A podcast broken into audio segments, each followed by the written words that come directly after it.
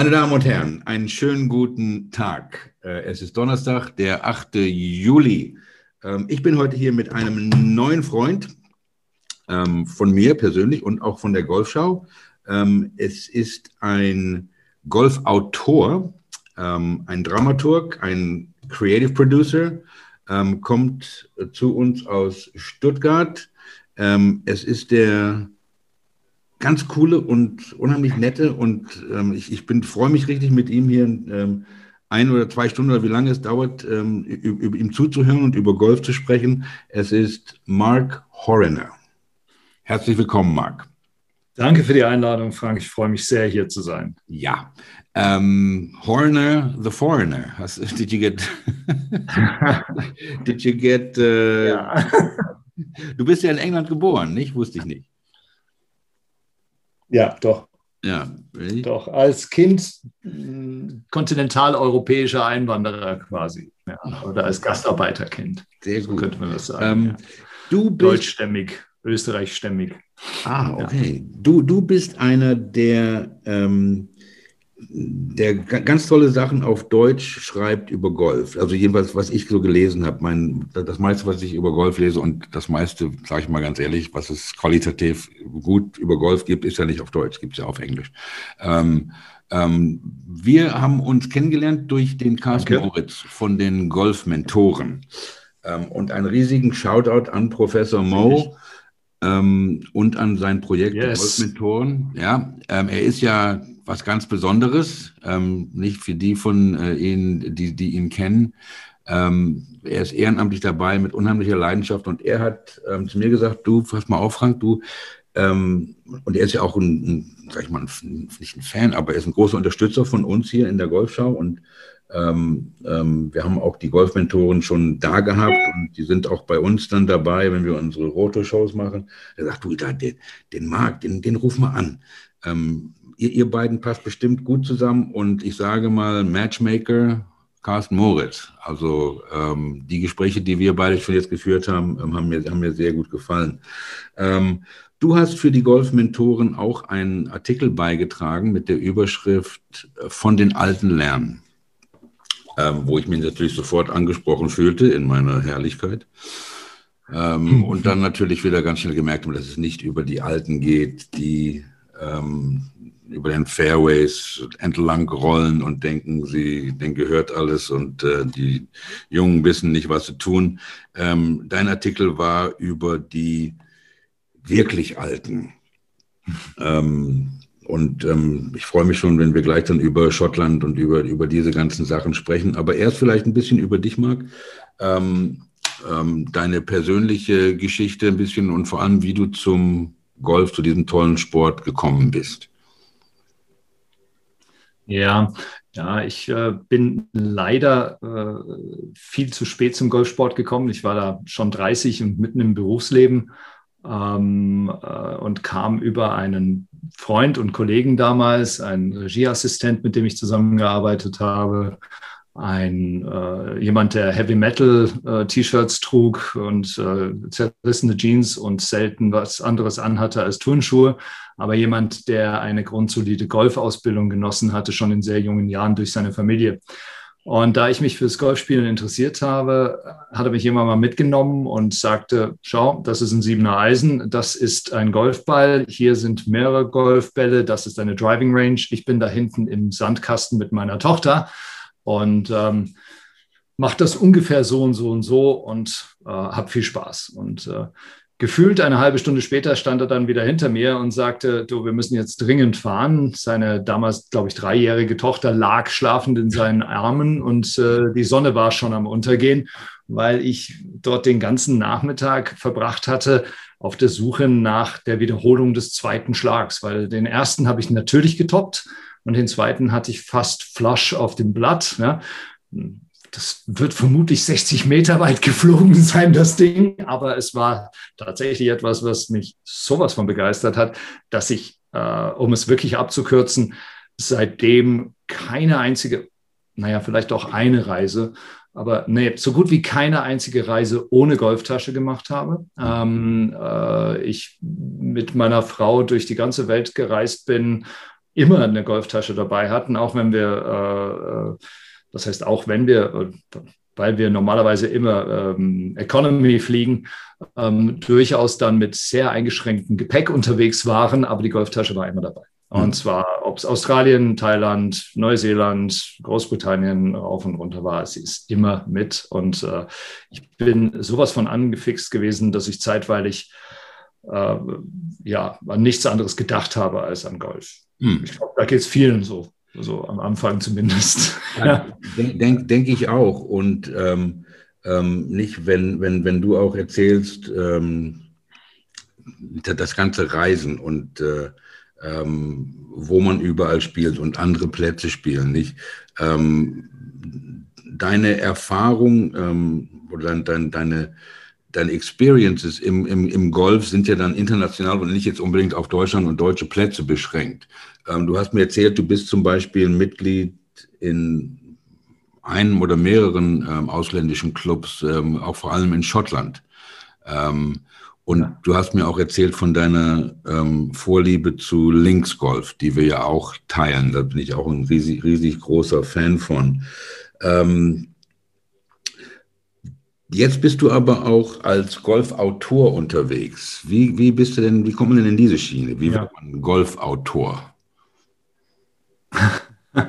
ja, ähm, ich, ja, ich bin da so ein bisschen reingerutscht, aber sehr gerne reingerutscht. Ich habe, äh, wie gesagt, früher viel fürs Fernsehen gearbeitet, allerdings äh, da, so in so einer Funktion als Creative Producer, ähm, habe aber auch immer wieder Texte selbst geschrieben, Drehbücher überarbeitet, ähm, als Dramaturg gearbeitet, sodass mir das Schreiben immer sehr nahe war. Und als ich mich dann entschieden habe, aus, dem, aus der Fernsehbranche auszusteigen, ähm, äh, lag das sehr nahe, mich dann auch noch schreibend dem Thema Golf zu widmen. Ähm, und über eine ganze Reihe sehr glücklicher Zufälle habe ich dann äh, Menschen kennengelernt, die tatsächlich auch dann meine Texte wollten und auch bereit waren, mich dafür zu bezahlen, was ja wirklich wunderbar ist. Ähm, und ähm, ja, und seit, seit, seit einigen Jahren darf ich tatsächlich auch veröffentlichen und äh, freue mich auch jedes Mal, wenn, wenn es ist ja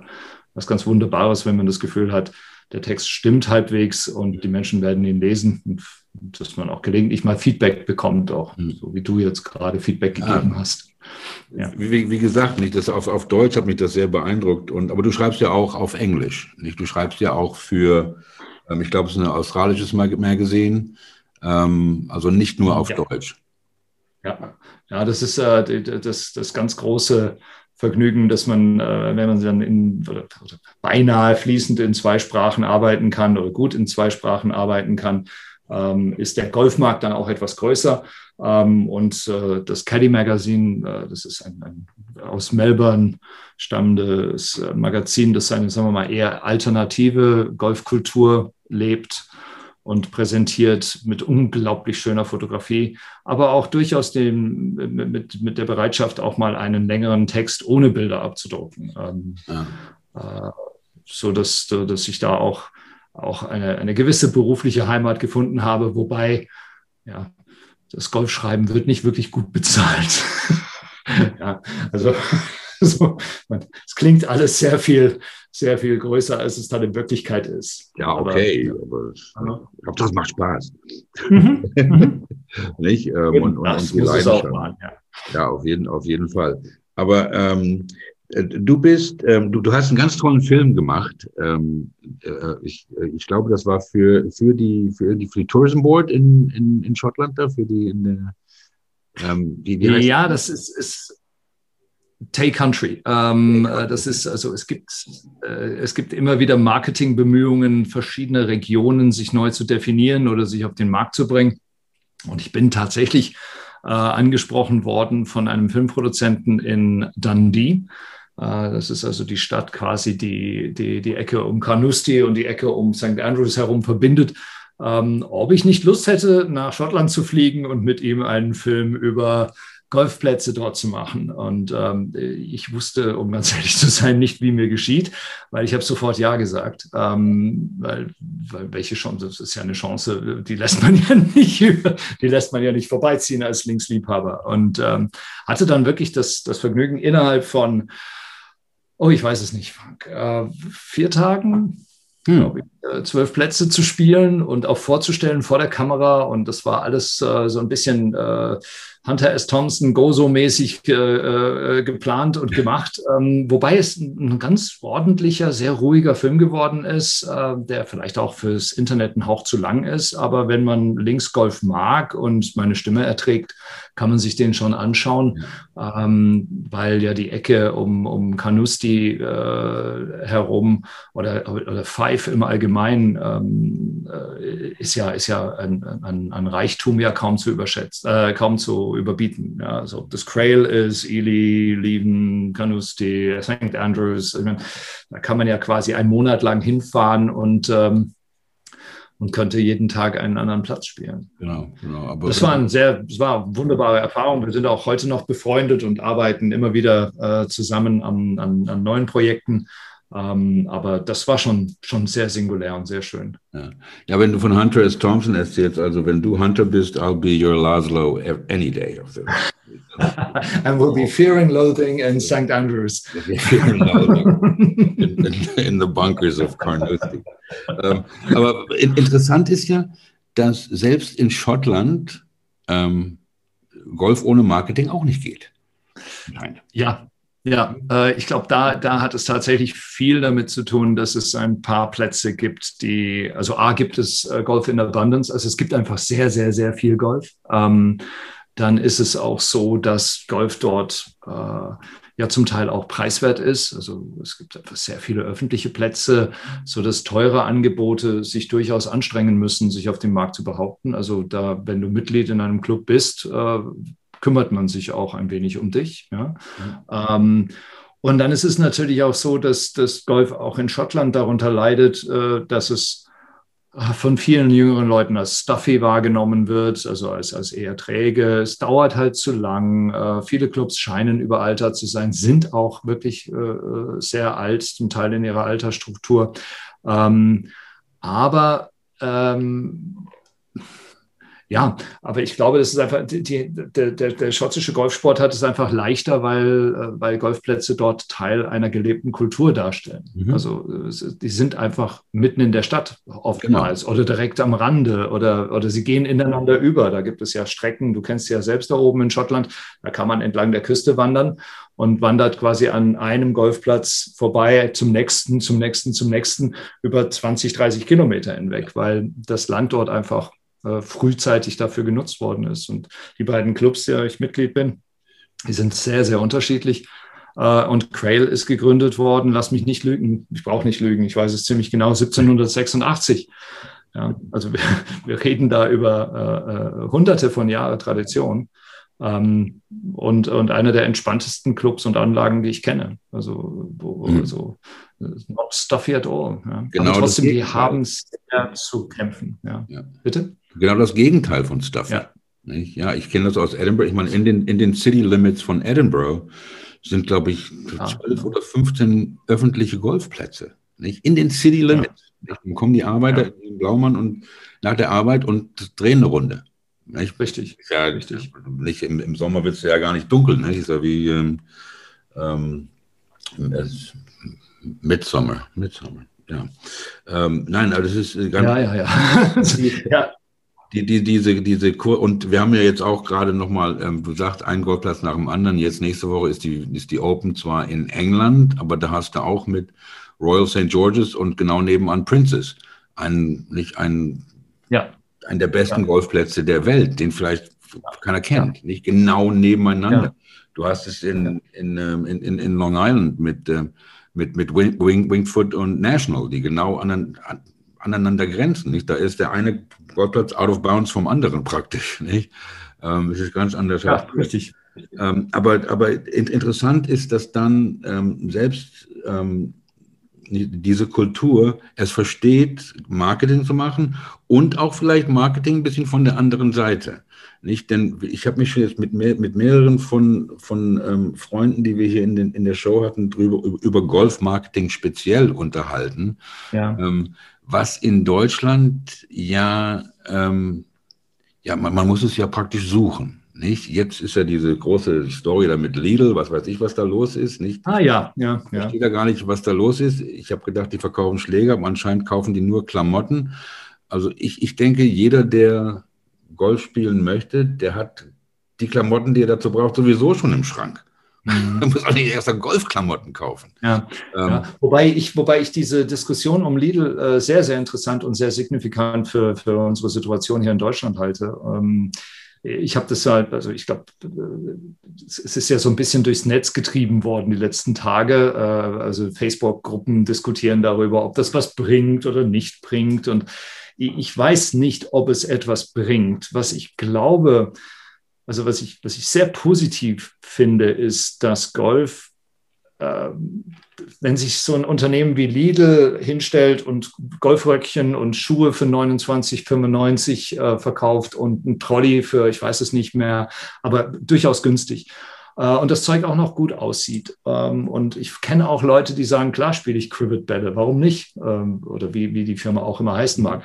Ähm, äh, was ich für wichtig halte oder was ich den, den Hauptasset an so einer Aktion entdecke ich darin, dass sich Golf dass Golf dadurch die Chance hat, sich einem anderen Publikum zu präsentieren. Nicht unbedingt, dass Golfer da jetzt hinlaufen und ihre Klamotten kaufen. Und selbst wenn, dann sollen sie es doch tun. Das ist doch großartig, für 29 Euro Golfschuhe zu kaufen. Warum muss ich jedes Mal 200 Euro ausgeben? Genau. Ähm, was, ich, was ich ganz, ganz fantastisch finde, ist, dass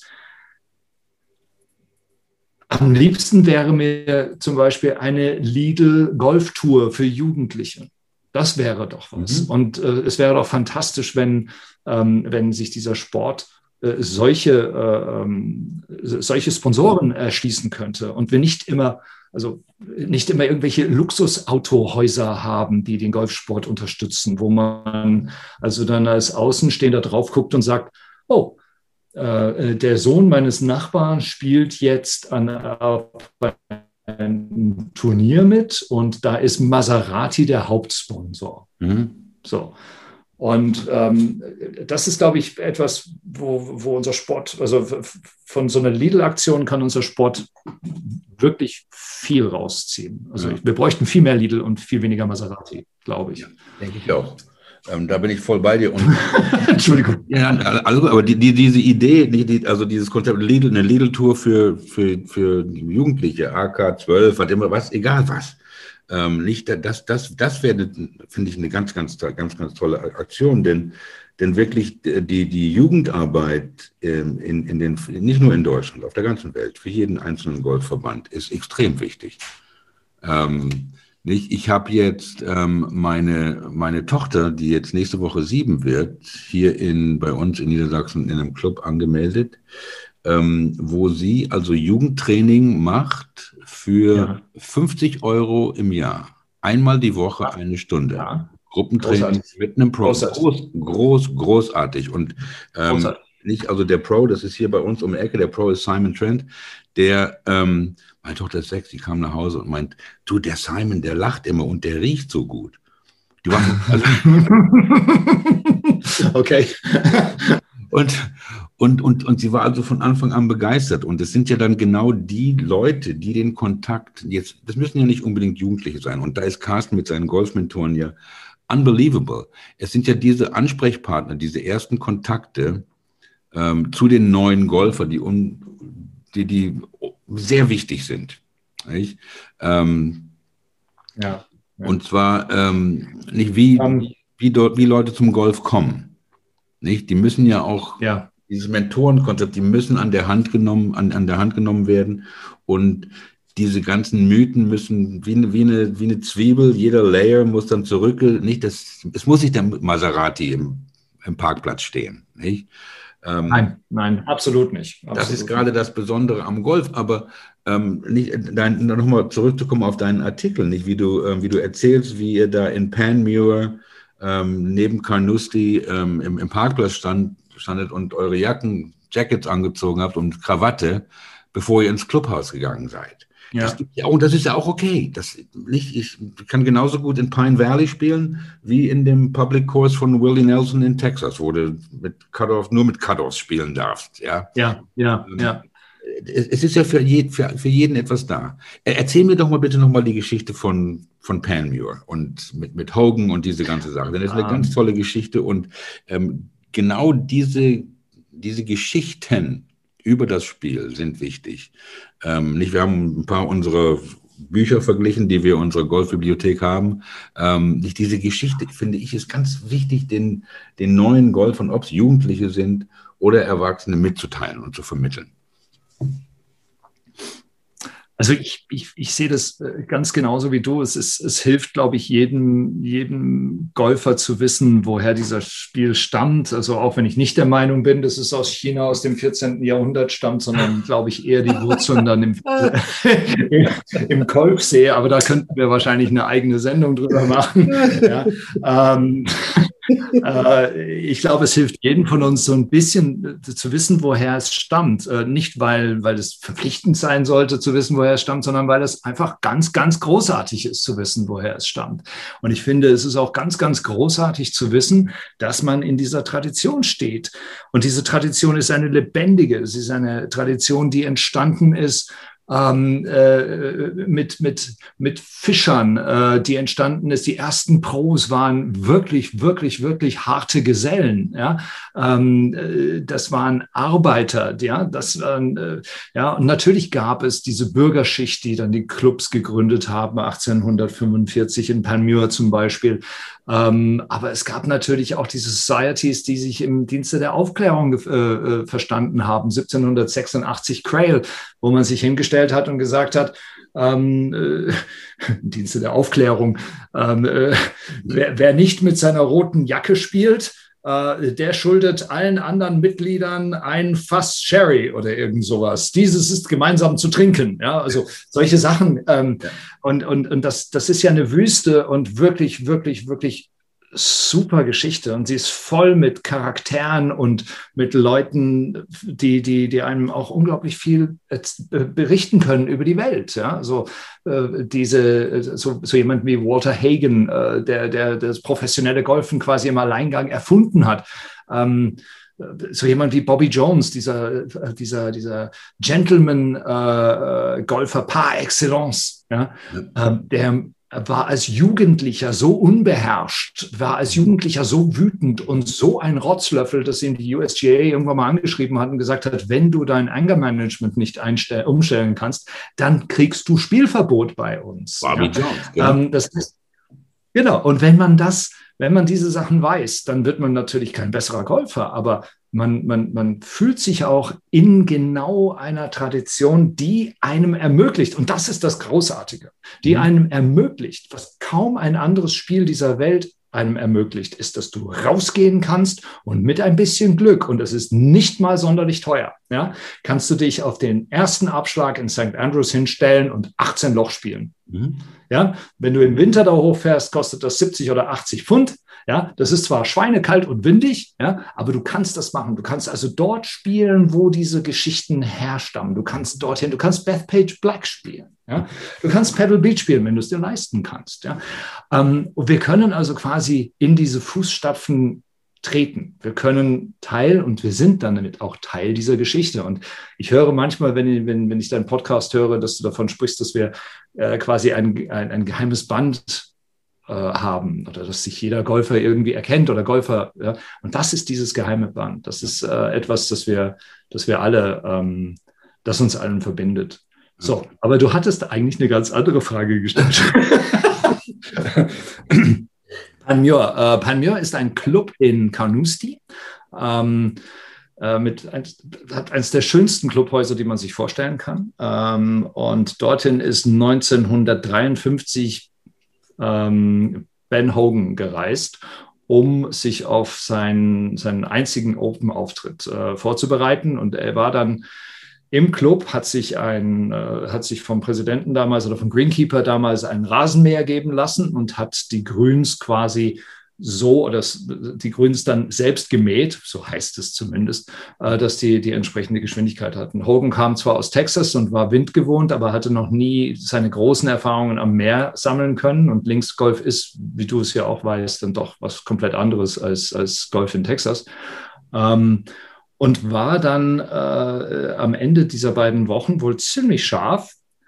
Er hat ja auch dann die Open gewonnen. ja, ähm, und und wurde dann vom, vom, vom, vom Captain, es gibt ja keine Präsidenten, es gibt ja dann den Captain, gefragt, wie ihm denn der Platz denn im Allgemeinen gefallen hat. Ja, man, ich meine, äh, Hogan war damals schon Legende.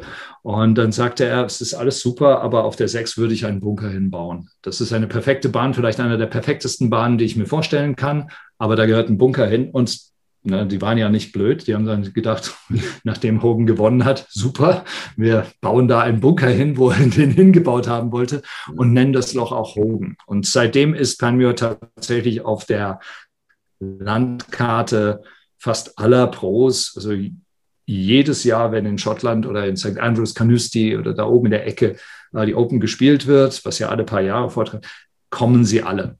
Ja. Also sie kommen da alle hin, um quasi wallfahrend, äh, vielleicht ist es ja auch so eine Art Aberglaube, wenn ich dort irgendwann mal gut gespielt habe, vielleicht hilft es, vielleicht äh, hilft ja Hogans Geist. Ja?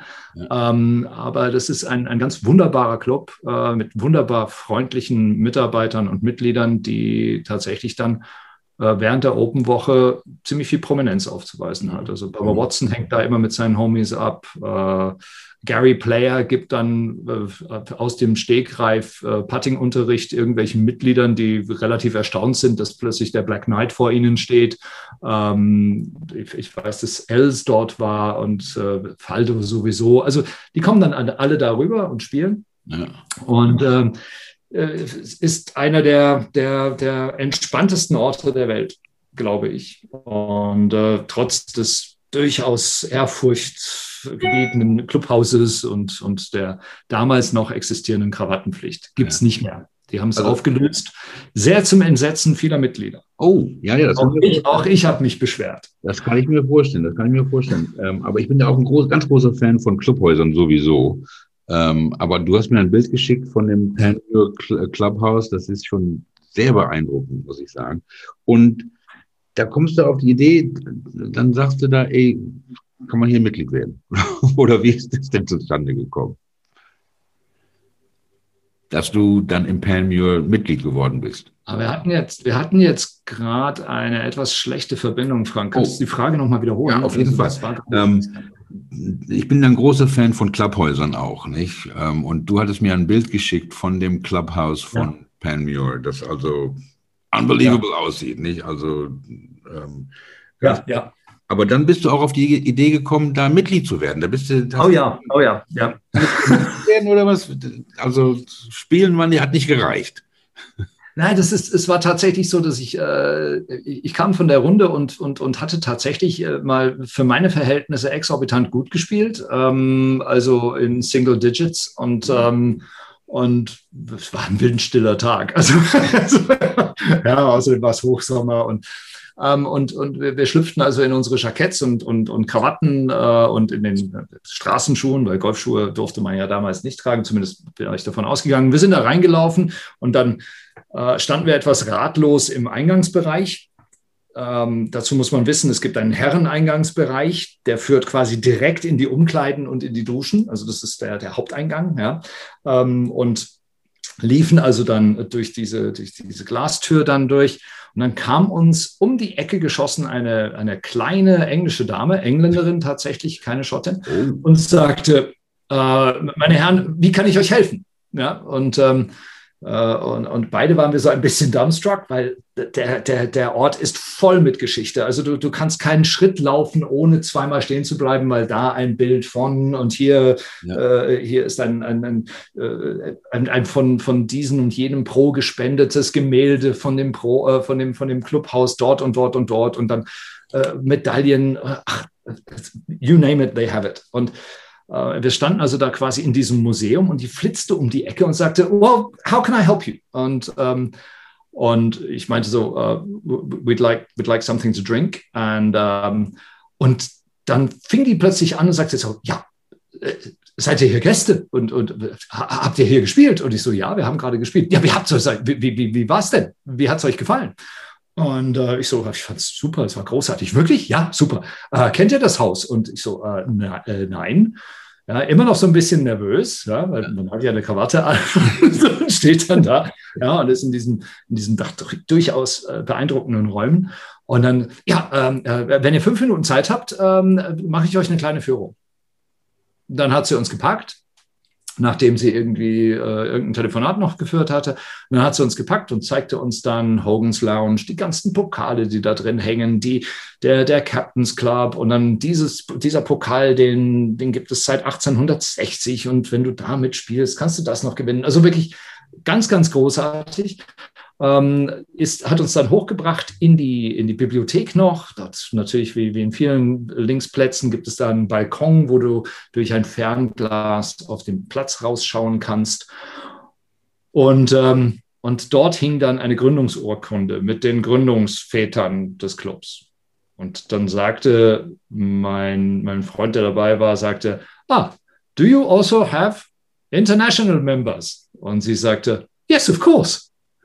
Und dann sagte ich, was kostet das? Und sie so, ich glaube, damals waren es 150 Pfund.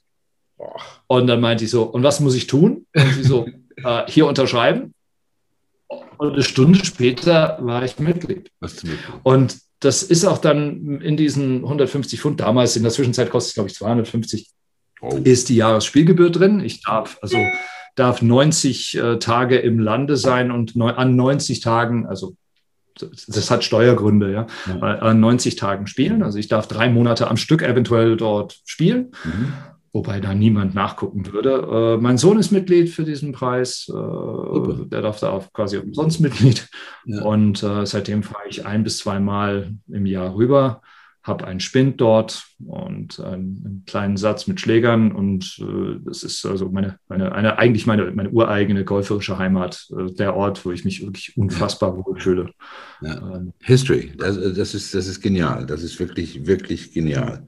Ähm, wo spielst du in Deutschland? Äh, ich bin hier in der Nähe von äh, Stuttgart. Ähm, hier gibt es verschiedene Anlagen. Ich bin äh, auf einer betreibergeführten Anlage, die sich in der Zwischenzeit, glaube ich, Golf Nippenburg nennt. Früher hieß sie Golfclub Schloss Nippenburg. Jetzt also Dazwischen hieß es irgendwie Golfanlage Schloss Nippenburg, also die immer wieder neu firmiert. Der Platz ja, bleibt der gleiche. Dort bin ich Mitglied.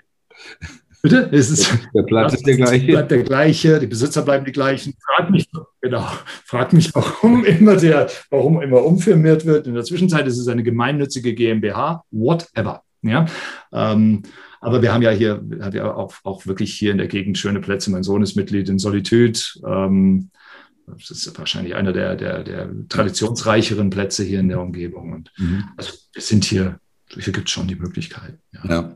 Und äh, der Nippenburgplatz ist tatsächlich, hat so, eine, so ein bisschen so eine Inland-Links-Feeling, so ein Bernhard Langer, äh, Kurt Rossknecht-Design. Oh, schön. okay. So, er gut ja. ja, es gibt ja. ja genug Plätze in Deutschland, die sag ich mal, fast gar keine Golfplätze sind. Das ist irgendwie so auf dem Acker einen Ball mit einem Stock rumschlägst. So, so hat Golf ja angefangen. Aber ähm, nicht, wenn, wenn wir jetzt darüber, nicht, wenn du sagst, das hat damals 150 Pfund oder 200, jetzt kostet 250 Pfund, in, ja, ja. Mitglied zu sein für praktisch drei Monate, sag ich mal, ja. Ähm, ja, ja. Das, das, das kann man sich gar nicht vorstellen, ähm, finde ich.